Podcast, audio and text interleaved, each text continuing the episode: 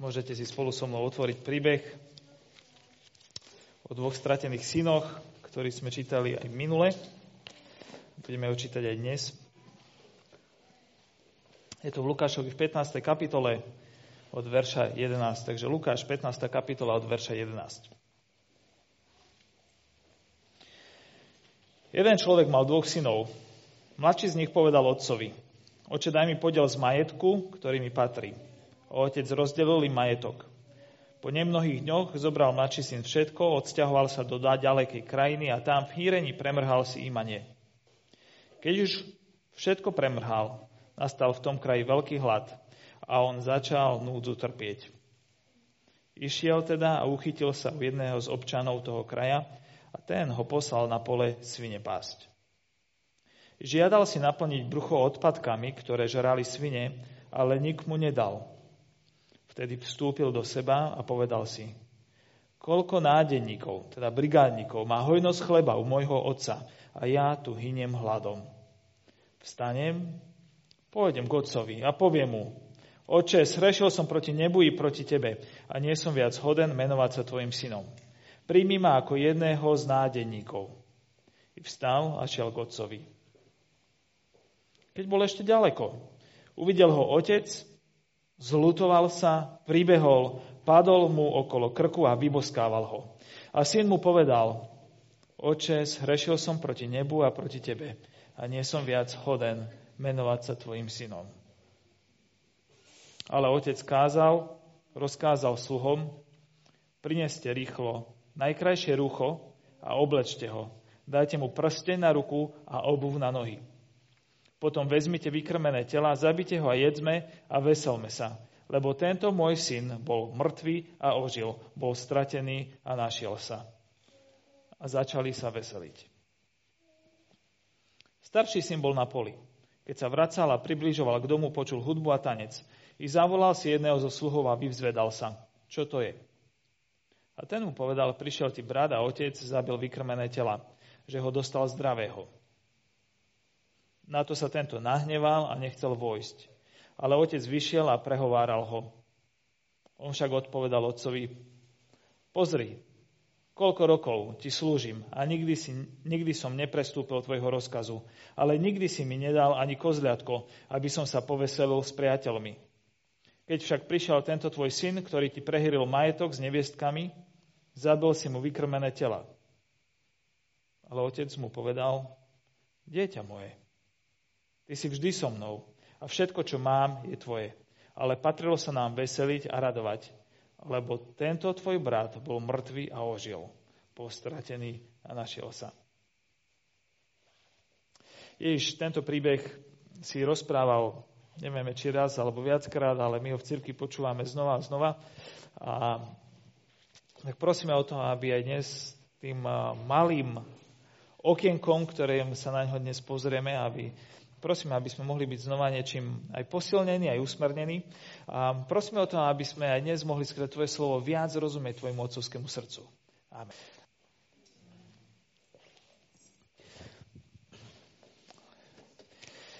Dnešnú kázeň som nazval synovstvo a budeme sa primárne pozerať na prijatie synovstva a na vonkajšie znaky synovstva.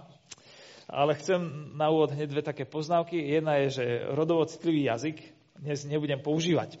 A, nie, že by sme ho inokedy používali, ale budeme hovoriť o synovstve a otcovstve, a, ale to sa netýka len chlapov, ale tak e, pod synovstvom rozumieme aj synovstvo, aj cerstvo, sme synovia a dcery, alebo môžeme byť synovia a dcery. Takže len toto chcem povedať, že budem, hovor- budem hovoriť synovstvo, lebo ten príbeh hovorí o synovi, ale týka sa nás to bez ohľadu na náš rod či pohlavie. A druhá vec je, že celé toto podobenstvo vlastne hovorí o otcovi a o jeho srdci. A je dosť pravdepodobné, že viacerí v tejto miestnosti máme negatívnu skúsenosť so svojím vlastným otcom a možno niektorí máme silne negatívnu skúsenosť. A je veľmi ťažké sa od tejto skúsenosti nejakým spôsobom vzdialiť a pozrieť sa na nebeského Otca inak ako cez optiku našej skúsenosti s tým Otcom, ktorého sme videli a stretli a zažili. Ale tak vás chcem pozbudiť, že ak to je možné a do tej miery, ako to je možné, skúsme aj s týmto vedome pracovať, že nebeský otec je možno úplne iný ako náš pozemský otec.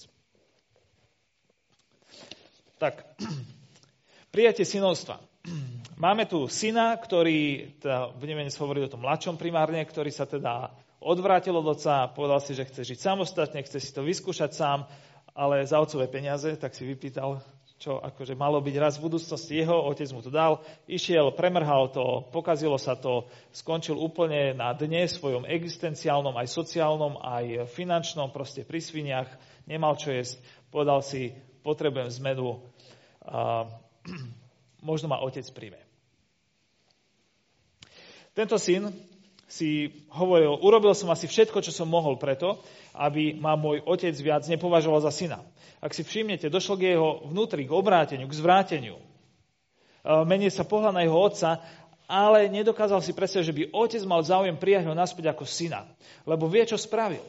Vypýtal si nefónnym spôsobom majetok, odišiel, pohrdol ním, myslel si, že proste ten otec sa o neho zle stará, zle usmerňuje život, že mu je zle. On, on ho odmietol. A to, čo mu otec dal, s tým úplne zle naložil. A nič vlastne sa mu nepodarilo vyprodukovať. Proste on zlyhal v plnej miere. Takže urobil v podstate všetko, čo som, urobil som všetko, čo som mohol, preto, aby ma môj otec nemal dôvod viac prijať. A keď uvažuje o tom, že sa vráti naspäť k otcovi, tak živí takú malú nádej, že možno ma môj otec príjme ako toho, ktorý je posledný v som v sociálnom rade u môjho otca. Ani nenatrvalý pomer, ale aspoň ako brigánika na, na bežné dni, ako nádejníka. To boli tí, ktorí boli sociálne úplne najnižšie v tej hierarchii vzťahov. A formy toho, akým spôsobom pohrdáme Bohom alebo nebeským Otcom sa môžu líšiť, ale v podstate toto jeho uvedomenie, že som urobil všetko, čo som mohol, preto aby môj otec nemal dôvod ma viac prijať, je spoločné pre každého človeka, ktorý si uvedomuje vážnosť svojho hriechu. A je to základný predpoklad preto, aby sme mohli objaviť krásu synovstva a otcovského srdca, ktoré nám Boh ponúka. Bez tohto sa nedá pohnúť ďalej. Možno, že sme nepremerhali všetko s prostitútkami a, a možno sme pohrdli otcom úplne iným spôsobom. Možno úplne nenápadným, možno si to ani naši, naši najbližší ne, ne, ne, neuvedomili, že vlastne otcom pohrdáme. Ja som vyrastol v rodine kazateľa a ako taký 10 plus ročný som prvýkrát začal zažívať to, že Boh je a že proste nie som úplne v poriadku a že potrebujem si to nejako s ním vysporiadať. Tak som sa niekoľkokrát na takých mládežnických táboroch či detských obrátil, prosil Boha o prijatie, odpustenie a tak ďalej, ale vždy to išlo nejakým zlým spôsobom potom. Človek chvíľu chce a potom príde to ľudské pokušenie a, a chlapci nemajú jednoduchý život, asi ani devčatá v tom tínedžerskom veku. A, a tak to so mnou plieskalo. A pamätám sa, že prišla celá fáza môjho života, Proste keď som niekoľko rokov bol presvedčený, že Boh ani neexistuje, ale nikto z mojho okolia o tom nevedel. Proste som bol taký skrytý ateista, ale pohrdol som svojim nebeským mocom v maximálnej možnej miere. Ani som sa neunoval o tom nikomu povedať. On bol úplne jasný, ten mladší syn, že to je zle. Ja som o tom radšej nikomu nehovoril, lebo som nechcel raniť mojich rodičov, ktorí sa mňa tak s láskou starali a tak ďalej. A ale proste pohrdol som a vedel som, že Boh nemá dôvod proste ma naspäť prijať. Proste, že, že ja som ho odmietol. A to je tak. Ale tento syn si uvedomuje, prichádza do stavu, a, a ja som do neho raz prišiel, že som si uvedomil, že proste potrebujem kotvu. Že proste to, ako som sa rozhodol, to nebolo dobré. Potrebujem ísť náspäť, potrebujem kotvu, potrebujem zdroj života. Proste život bez tohto otca je naozaj dobrý. Tie zdroje dochádzajú, proste to nedáva život, proste to nerastie. Treba to zmeniť. A tak sa vraciam. Zažil sklamanie zo seba, z veci okolo seba, zo svojich vzťahov, priateľstiev, zo svojich frajeriek. Sklamaný vidí pravdu a vracia sa k otcovi. Takže je tu syn bez nároku na synovstvo. Prichádza otcovi, ja budem aj posledným v tvojom dome, len chcem byť čo najbližšie k tebe. Kľúne aj posledný. A toto nám dáva rozumieť aj takým výrokom napríklad v Biblii, ako apoštol Pavol, keď hovorí, že ja som posledný zo všetkých apoštolov, alebo najväčší zo všetkých hriešnikov. Proste keď si uvedomujeme veľkosť našho hriechu, bez ohľadu na jeho formu, ale hĺbku našho pohrnutia Bohom, tak proste máme pocit, že, že už sa asi ani hĺbšie nedá ísť. Možno vo formách, ale vlastne v podstate je to, že, že zle. Takže syn bez nároku prichádza k otcovi, ktorý ale sa správa inak, ako by to syn čakal a možno aj väčšina ľudí okolo. Prirodzené očakávania by boli, že možno ho príjme za nejakých podmienok, možno do práce, možno postupne, ak preukáže, že sa naozaj zmenil v charaktere, tak mu vráti jeho pozíciu, jeho vplyv, prístup k majetkom, že ne, nedá mu hneď splnomocnenie na účty všetky bankové a tak. A, že nech sa najprv preukáže nejakým spôsobom. Ale tento otec alebo mohli by sme povedať, že no uvidíme, s čím príde, že či teda je naozaj mu ľúto, teda, že čo sa stalo, či to e, pokáne bude úprimné. Viete to, niekedy sa tak deje medzi nami ľuďmi, aspoň medzi mojimi deťmi to pozorujem. Je mi ľúto, že o nich stále rozprávam, ale to je môj život. A oni sa pobijú a potom poviem jednom, že tak sa mu potrebuješ ospravedlniť. Prepáč. A úplne vidíte na tom druhom tú ochotu. to nadšenie z toho prepačovania, že, že proste jasné prepačovanie. No, tak e, tento otec mohol čakať, no uvidíme, s čím prídeš. No prepáč, tak dalo by sa niečo vymyslieť. A nie, on... A tento otec sa stá, správa úplne proti očakávaniam. Je to, ja som si ho tu nazval, že je to nekonvenčný otec.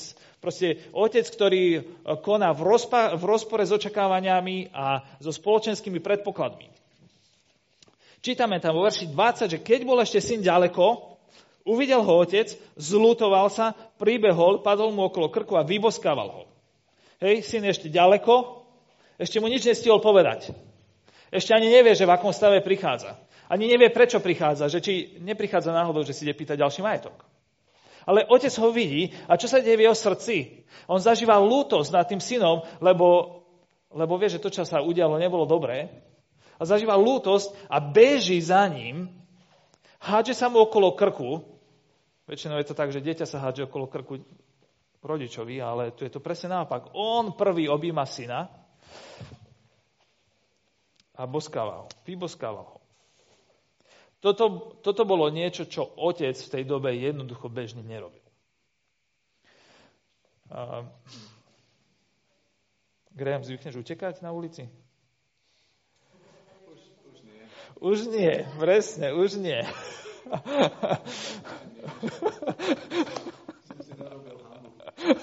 Snažíš sa neveškať, aby si nerobil hambu. A tak to je. Keď som bol vo veku ako Alex, že som mal 15, tak som bežal hoci kde. Ale s pribúdajúcimi rokmi to tak vidíme, že už to tak nie je úplne pasový, aby 50-roční pánkovia sme behali po uliciach. Tu je pánkov v rokoch, uteká. Hej? Uh, nič nepočuje, zlutuje sa, hádže sa okolo krku boska. Proste má srdce plné proste načenia pre svojho syna a aj až nekonvenčný v tomto. Ale toto je otec. Pred istým časom sme ako staršostvo viedli pohovor s jedným človekom, a potrebovali sme si vytvoriť nejaký profil pre, proste, pre, pre niektoré veci. A tak sa pýtame čo človeka, že počúvaj, že, že, že, že, že čo sú tvoje slabé stránky? A ten človek hovorí, že no, že, že vieš, ja mám taký, taký problém, že, že mám taký syndrom, syndrom predbiehajúcej papule. Že niekedy skôr hovorím, ako myslím a potom to zle vypáli. A, a ja pri pohľade na tohto otca mám pocit, že on má syndrom pred, predbiehajúceho milosrdenstva že on ešte ani nemá sromaždené ako keby všetky dáta, tento otec, ale jeho milosrdenstvo ho už ženie pri prvom náznaku, že toto a, a beží. Proste, že to je v ňom a to ide z neho von. Proste milosrdný. Ešte predtým, ako ten syn dokáže povedať, že sorry. Takže, toto je otec, akého nám prišiel Ježiš ukázať. Keď Ježiš hovorí toto podobenstvo, tak to hovorí práve preto, aby ľudia rozumeli, a hlavne zákonníci a farizei, ktorí ho napádali, pretože sa milosrdným spôsobom správa ku najväčším hriešnikom svojej doby. Tak aby títo ľudia rozumeli a spolu s nimi my všetci, že toto je Otec, ktorý je v nebesiach a prišiel zachrániť a prijímať ľudí, ktorí majú záujem sa k nemu vrátiť. Je jedno, aký si. Či si viac alebo menej špinavý. Či máš viac alebo menej slov či tvoju lútosť vidia všetci. Alebo iba tí najbližší. Ak sa vraciaš v úprimnosti srdca k tomuto otcovi, ak vidíš, že nikde na svete ti nebude lepšie ako práve v jeho blízkosti, aké by si bol úplne posledný v tom celom rade, ktorí ľudí, okolo, ktorí sú okolo neho, tak aj tak vieš, že to je to úplne najlepšie miesto, aké môžeš v tomto živote mať. A keď prichádzaš k nemu s týmto, tak je úplne jedno, aký si špinavý. On beží. kašle na všetky predpoklady a zákonnenosti a slušnosť svojho syna. Obíma, boskáva, víta svojho syna naspäť doma, lebo bol mŕtvý a ožil, lebo bol stratený a sa našiel. A je možné, že ideš znova a sa vraciaš ku svojim hriechom a k neviem čomu všetkému a zase za, za, za, za, zažívaš tie polemiky, že proste aj tam, aj tam, proste a na dvoch stoličkách je to problém. Ale aj tak vždy, keď prichádzaš znova a znova, v úplnosti toho, že chceš byť so svojím otcom. Lebo znova a znova potrebuješ vidieť, že inde je zlé. Tak toto je otec, ktorý nás čaká, ktorý vyzerá von a hladí, kedy sa jeho deti budú vrácať späť a prijíma ho. My si niekedy myslíme, že si musíme odkrútiť to, aby nás Boh prijal. Musíme slúžiť, odrábať náboženské povinnosti v kostole každú nedelu. To mimochodom treba byť. Ale nie preto, aby nás Otec prijal. Máme byť aj sústni ľudia. Ale nie preto, aby nás Otec prijal. A treba dať peniaze na charitu, alebo proste nie, Boh ho prijíma predtým, ako čokoľvek iné spravil. A my robíme dobré veci preto, lebo zrkadlíme otcovú, otcovo srdce v praxi, lebo vidíme, že on je dobrý k nám. Na druhej strane si môžeme myslieť, že môžem robiť čokoľvek a Boh je láskavý, on všetko odpustí, vždy ma objíma, proste to je náš pozmoderný pohľad na Boha. Je jedno, čo robím, všetko je OK. Priatelia, on objíma a beží ústretí tomuto človeku, ktorý sa vracia a odvracia od svojho hriechu, ktorý ho opúšťa. Niektorý to, on, on nevie bežať a objímať a, a vítať človeka, ktorý sa tam vála niekde s prostitútkami, alebo ktorého srdce je úplne pohrnutie ním samým. To nefunguje. Boh nie je takýto. Veď však my vieme, že ani normálne vzťahy medzi ľuďmi nám tak nefungujú. Takže nie je to o tom, že si potrebuje niečo odrobiť, ale nie je to ani o tom, že môžeme robiť čokoľvek a on za, každým, za každých okolností bude mať iba usmiatú tvár voči nám. To tak nie je. Ale vždy, keď chceme prísť k nemu späť, tak je milosrdný.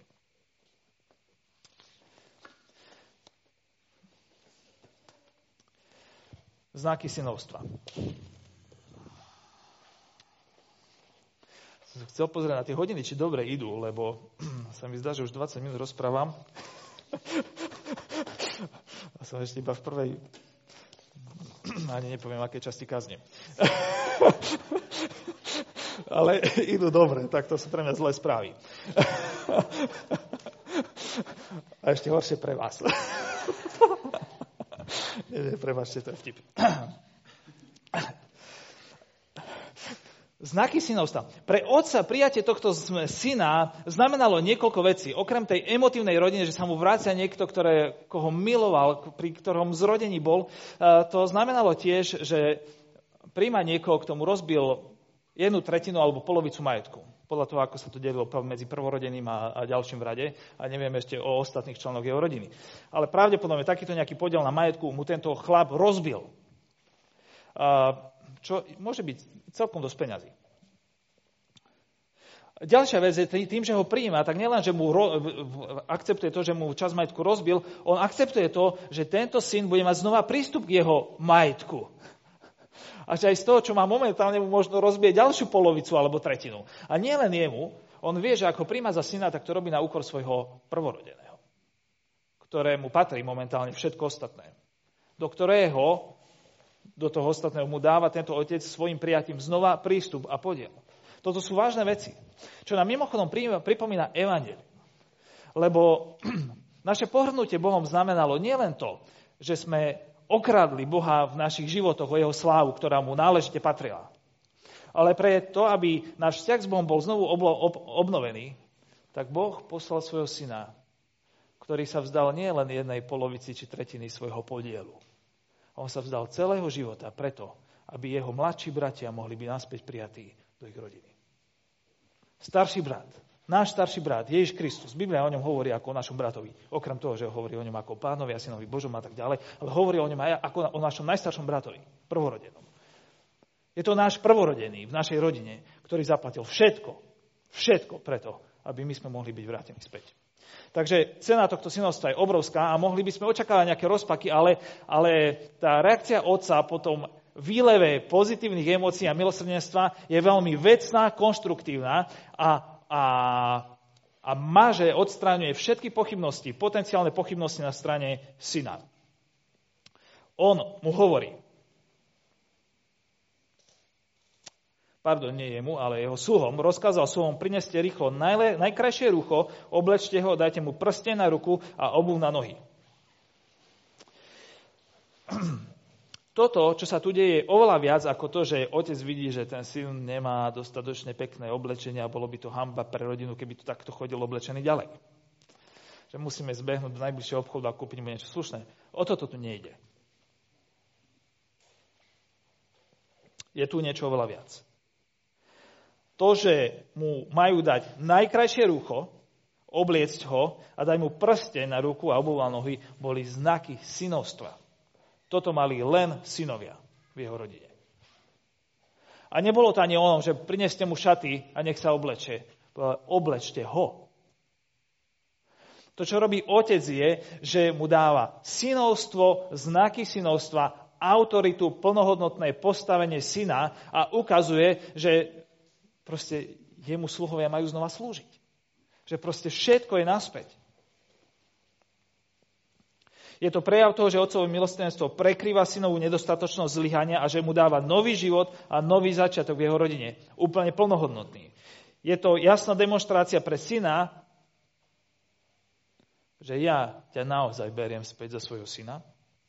A po tretie, je to úplne viditeľná demonstrácia pre okolie, celé okolie, že tento syn je naozaj prijatý späť ako plnoprávny syn.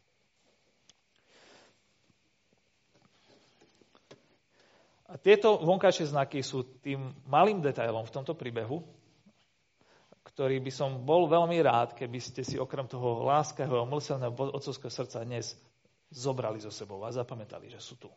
Sú veľmi dôležité. Toto je tá vec, ktorá uistila syna o jeho prijatí a uistila okolie o tom, že to je naozaj tak. A samozrejme riešila tiež aj jeho existenčný problém. V starej zmluve totiž pozorujeme viacero viditeľných, zna- viditeľných znakov príslušnosti toho, že ľudia patria Bohu ako jeho deti, synovia. Hlavným bola obriezka, ale potom bolo množstvo aj takých iných podružných a ak stretnete niekde na letisku ortodoxného žida alebo niekde inde, tak možno aj nemusíte byť veľmi znali, ale vidíte, že to je on. V Novej zmluve dochádza k istému posunu fóriem, ale tiež sú to úplne viditeľné vonkajšie znaky, ktoré Boh dal, aby demonstrovali, že tento človek je moje dieťa. Teraz prichádza tá chvíľa. Čo to je?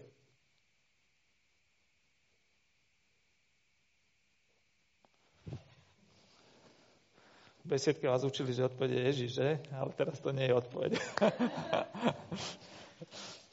No dobre, tak ja neviem, asi je to veľmi blbá otázka. Je to krst. Krst. Nie. Áno, je všelijaké veci by mali byť na nás zjavné, podľa ktorého sme pozorovateľní, hej, ako tí Židia, že majú kotlebky a neviem čo, že klobúka, všetky tie veci. A, a, a je množstvo vecí, ale primárne je to krst. A čo sa týka našej príslušnosti k rodine Božieho ľudu, je to verejné, proste, uh, hľadám nejaké slovo, akým by som, proste členstvo, proste to, že toto je to, k čomu sa hlásim. A Boh dal krst. A od začiatku bolo o tom hovorené, Ježiš o tom hovoril, že je to potrebná vec.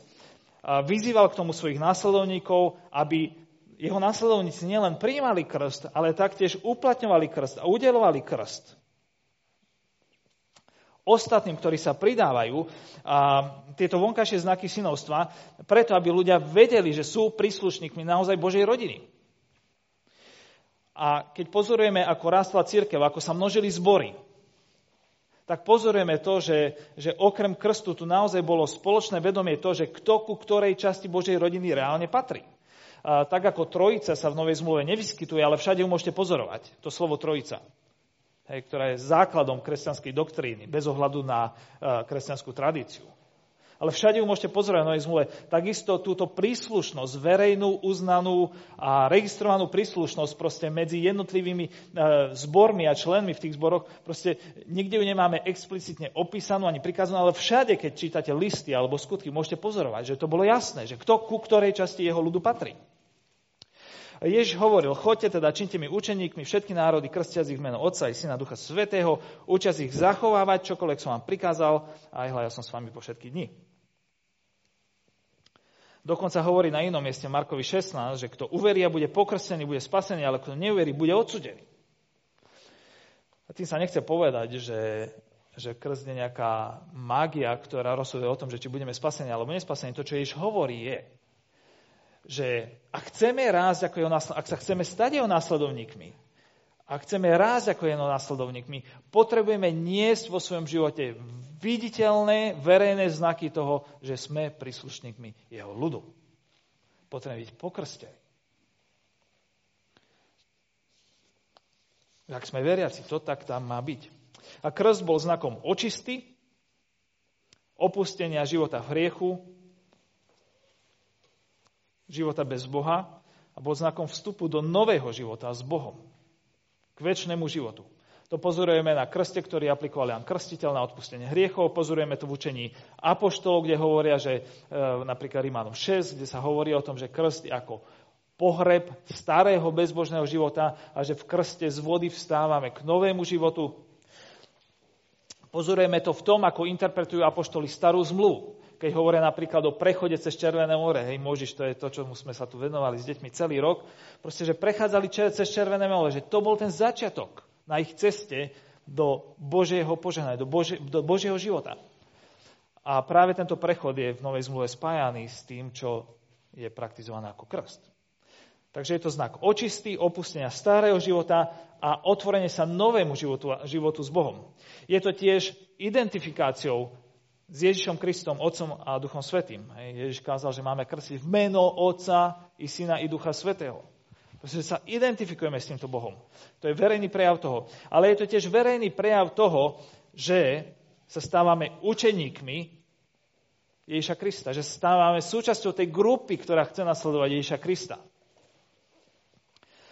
Um, Pavol hovorí v prvom liste Kronickým 12. tej kapitole, že sme pokrstení v jedno telo v starej zmluve, keď niekto konvertoval a chcel sa stať súčasťou Božieho ľudu, tak bol rituálne vodou očistený, bol pokrstený. A práve tým, že ľudia, keď uverili v Krista, sa stále nechávali krstiť, tak bolo zjavné, že oni sa stávajú súčasťou, že opúšťajú starý život, začínajú nový, že chcú žiť životom pokáňa, že sa identifikujú s Kristom, aj ho Otcom i Duchom Svetým a že sa stávajú súčasťou komunity veriacich ľudí na svete, ale aj na lokálnej úrovni. A ako rastli zbory a pribúdalo zborov, tak pozorujeme to, že potom tam vznikli ešte nejaké mechanizmy na to, aby každý vedel, že teda do ktorého zboru kto patrí. Ale toto je podstata toho, čo je krst.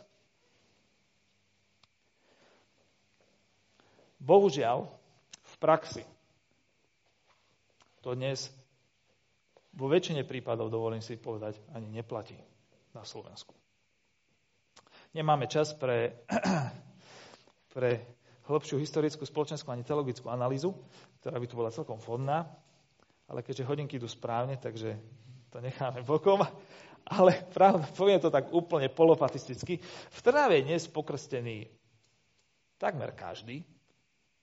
V čítaní ľudí sa k cirkvi hlási, ak Božiemu ľudu hlási od 60 do, 60 do 80 populácie. Cirkevné registre sú plné mien, no paradoxne kostoly sú prázdne a naše životy tiež. Po Bohu a reálnom nasledovaní Krista ani po živote v spoločenstve s inými veriacimi ľuďmi u väčšiny, u drvivej väčšiny ľudí, ktorí sú pokrstení a niekde evidovaní, nie stopy. Hlavné verejné znaky našej príslušnosti k Bohu aj cirkvi stratili svoj biblický význam v našej kultúre, priatelia. A to predstavuje obrovský problém.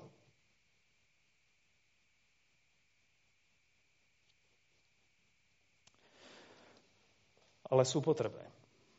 Otec tu v tomto príbehu udeluje znaky synovstva tomu, ktorý sa k nemu vracia a reálne s ním chce žiť. A preto to v cirkvi sa má diať. Ale vtedy, keď sú na to tieto dôvody prítomné. Že tu je niekto, kto reálne ku Kristovi prichádza a chce s ním žiť. Znaky synovstva, ktoré niesol tento mladší syn predtým, ako sa od otca ovrátil, odvrátil. Lebo ich niesol predtým. Zdá sa, že vyprchali v dôsledku jeho hriešného a bezbožného života. Proste prišiel o oblečenie, prišiel o šperky, prišiel o dôstojnosť, ktorú mu dal jeho otec predtým, ako znak toho, že je môj syn. Jednoducho sa stratili.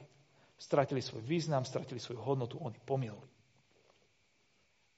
A je veľmi otázne, ako to dopadne so starším bratom, prvorodeným. Aj on niesol znaky toho, že je syn.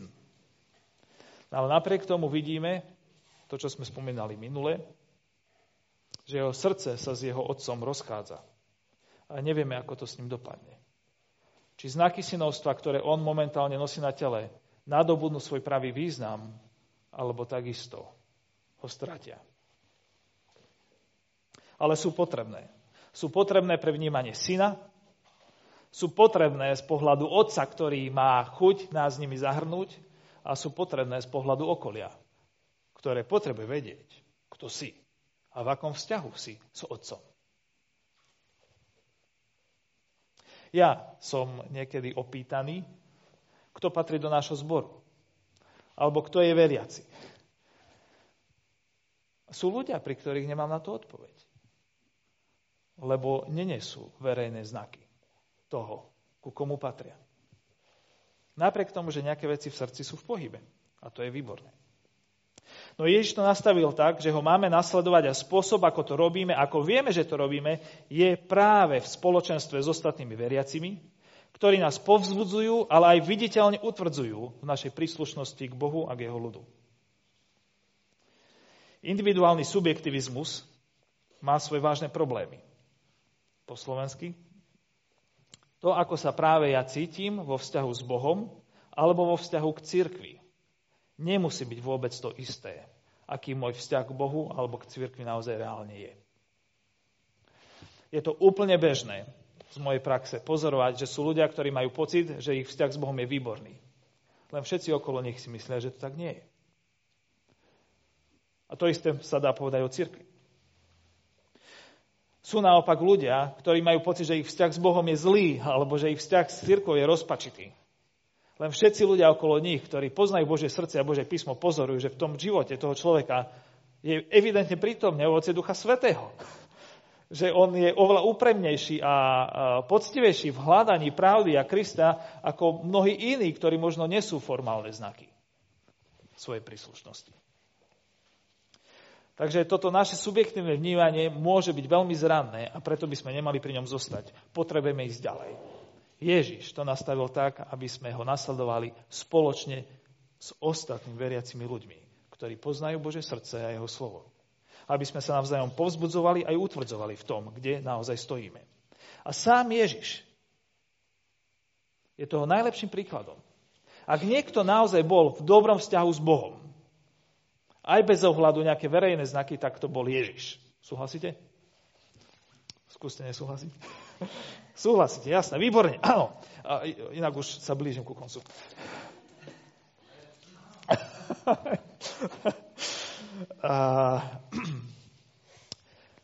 ale prvá vec, ktorú spravil na začiatku svojho verejného vystupovania je, že odišiel k svojmu bratrancovi Janovi Krstiteľovi a vypýtal si od neho znaky jeho verejnej príslušnosti ku svojmu otcovi a k Božiemu ľudu. To bola úplne prvá vec, ktorú spravil.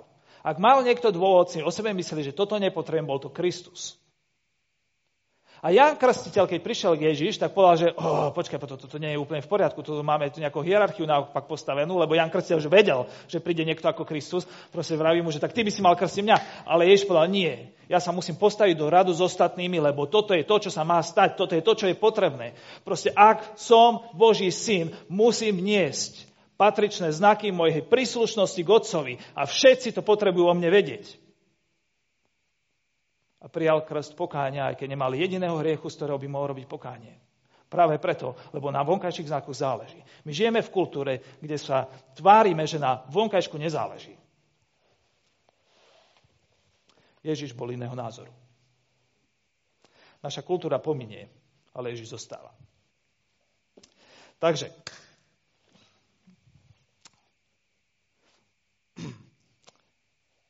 ak toto je oblasť, ktorú nemáte doriešenú vo svojom živote, a ste tu medzi nami viacerí takí, tak na čím s tým niečo robiť? to je také slovo, ktoré je už veľmi staré a občas sa mi hodí. A sme vravili o tom minule, že je potrebné, aby sme sa obrátili k nášmu Otcovi. Ak žijeme v hriechu a bez neho, aby sme sa obrátili.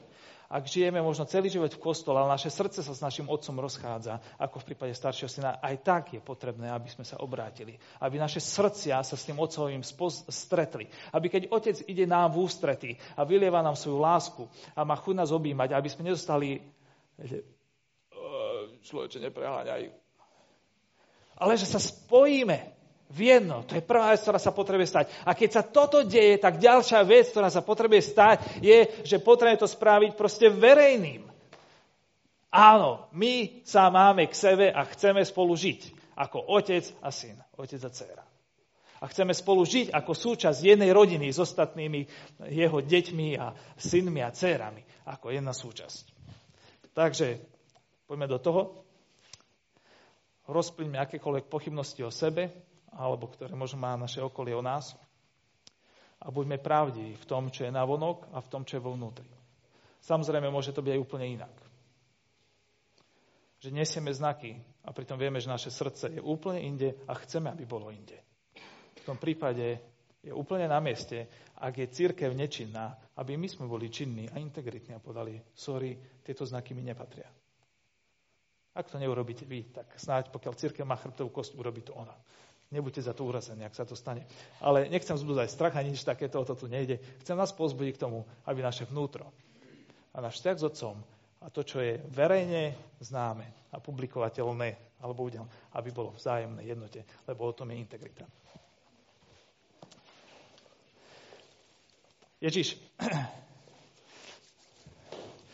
ďakujeme, že nemusíme žiť v samote a iba v, a, sa zmietať v našich pocitoch, či sú veci lepšie alebo horšie, ale že si nám dal kolektív ľudí, ktorí nás môžu pozdvihnúť, keď potrebujeme pozdvihnúť, ktorí nás môžu možno potlačiť dole vtedy, keď vidíme, že rastú v našich životoch veci, ktoré sú nezdravé. A ďakujeme ti za tvoje srdce, Otec. Si milostivý a láskavý Boh. Amen.